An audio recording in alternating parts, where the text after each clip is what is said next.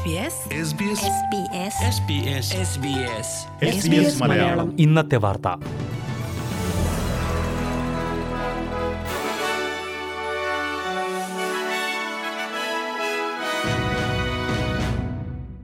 നമസ്കാരം. S B S Malayalam ഇന്നത്തെ വാർത്തയിലേക്ക് സ്വാഗതം. ഇന്ന് രണ്ടായിരത്തി ഇരുപത്തി മൂന്ന് നവംബർ ഇരുപത്തിമൂന്ന് വ്യാഴാഴ്ച. വാർത്ത വായിക്കുന്നത് ഡെലിസ് പോൾ. ഇസ്രായേൽ ഹമാസ് സംഘർഷത്തിൽ പലസ്തീനിന് പിന്തുണയുമായി ഓസ്ട്രേലിയയിലെ നിരവധി വിദ്യാർത്ഥികൾ റാലിയിൽ പങ്കെടുത്തു. വിക്ടോറിയയിലാണ് സ്കൂളുകളിൽ നിന്ന് നേരത്തെ വിദ്യാർത്ഥികൾ ഇറങ്ങിയതിന് ശേഷം മെൽബണിൽ നടന്ന റാലിയിൽ പങ്കെടുത്തത്. സ്വതന്ത്ര പലസ്തീൻ ആവശ്യപ്പെട്ടുകൊണ്ടായിരുന്നു റാലി. മെൽബൺ സെൻട്രലിലാണ് റാലി നടന്നത്.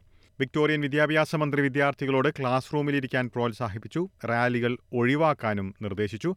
എന്നാൽ വിദ്യാർത്ഥികൾ റാലികളിൽ പങ്കെടുക്കാനായി നേരത്തെ തന്നെ സ്കൂളുകളിൽ നിന്ന് ഇറങ്ങുകയും മെൽബൺ സെൻട്രലിലേക്ക് റാലിയിൽ പങ്കെടുക്കാനായി എത്തുകയും ചെയ്തു.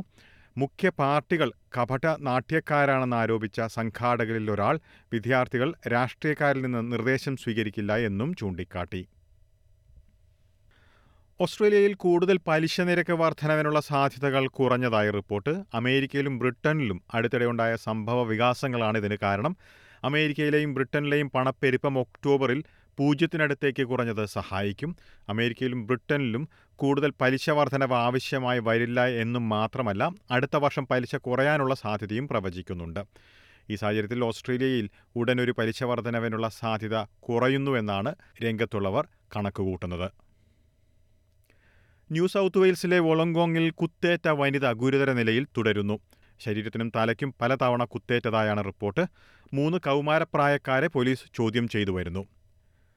ഓസ്ട്രേലിയയിലെ സൈബർ സുരക്ഷ ഉറപ്പാക്കുന്നതിനായി ആറ് മില്യൺ ഡോളർ പദ്ധതിയുടെ ഭാഗമായി സൈബർ ആക്രമണങ്ങളുമായി ബന്ധപ്പെട്ട നിർബന്ധിത റിപ്പോർട്ടിംഗ് ചെറുകിട ബിസിനസ്സുകൾ സ്വീകരിക്കുന്ന സൈബർ നടപടികളുടെ പരിശോധന തുടങ്ങിയവ ഉണ്ടായിരിക്കും.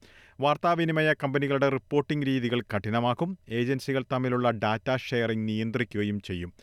മെഡിബാങ്ക് ഒപ്റ്റസ് തുടങ്ങിയ വൻകിട കമ്പനികൾ നേരിട്ട സൈബർ ആക്രമണങ്ങൾക്ക് പിന്നാലെയാണ് വിപുലമായ പദ്ധതി നടപ്പിലാക്കാൻ ഉദ്ദേശിക്കുന്നത്. അഭയാർത്ഥികളെ അനിശ്ചിതകാലത്തേക്ക് ഡിറ്റൻഷൻ കേന്ദ്രങ്ങളിൽ താമസിപ്പിക്കാൻ കഴിയില്ല എന്ന കോടതി വിധിക്ക് പിന്നാലെ നടപ്പിലാക്കിയ പുതിയ കർശന നിയമ ഭേദഗതിക്കെതിരെ കേസ്. പുതിയ നിയമപ്രകാരം അഭയാർത്ഥി കേന്ദ്രങ്ങളിൽ നിന്ന് പുറത്തുവരുന്ന ചിലർക്ക് ക്രിമിനൽ പശ്ചാത്തലമുള്ള സാഹചര്യത്തിൽ കണങ്കാൽ വളകൾ ഉൾപ്പെടെയുള്ളവ ധരിക്കേണ്ടതായി വരും. അഭയാർത്ഥി കേന്ദ്രത്തിൽ നിന്ന് പുറത്തു വന്നിരിക്കുന്ന ഒരു ചൈനീസ് അഭയാർത്ഥിക്ക് ഇലക്ട്രോണിക് ട്രാക്കിംഗ് ബ്രേസ്ലെറ്റ് ധരിക്കണമെന്ന നിബന്ധനയാണ് ബ്രിഡ്ജിംഗ് വിസയിൽ ഉൾപ്പെടുത്തിയിരിക്കുന്നത്. ഈ വ്യക്തിയുടെ കാര്യത്തിൽ ഏർപ്പെടുത്തിയിരിക്കുന്ന കഠിനമായ നിബന്ധനയ്ക്കെതിരെയാണ് അഭിഭാഷകൻ വാദിച്ചത്. പെട്ടെന്നുള്ള നിയമനിർമ്മാണത്തിനെതിരെയും വിമർശനം ഉയർന്നു. പൊതുസമൂഹത്തെ സംരക്ഷിക്കാൻ വേഗത്തിൽ നിയമഭേദഗതി ആവശ്യമായിരുന്നുവെന്നാണ് പ്രതിപക്ഷത്തിന്റെ വാദം.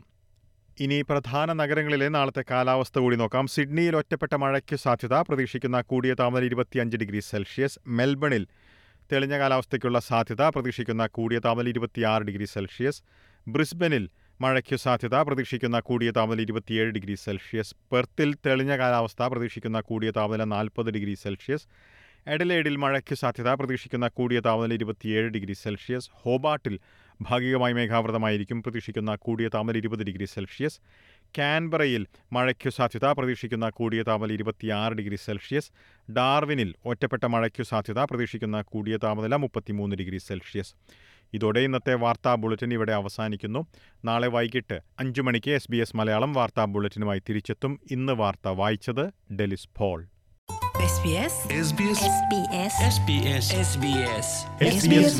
ഇന്നത്തെ വാർത്ത.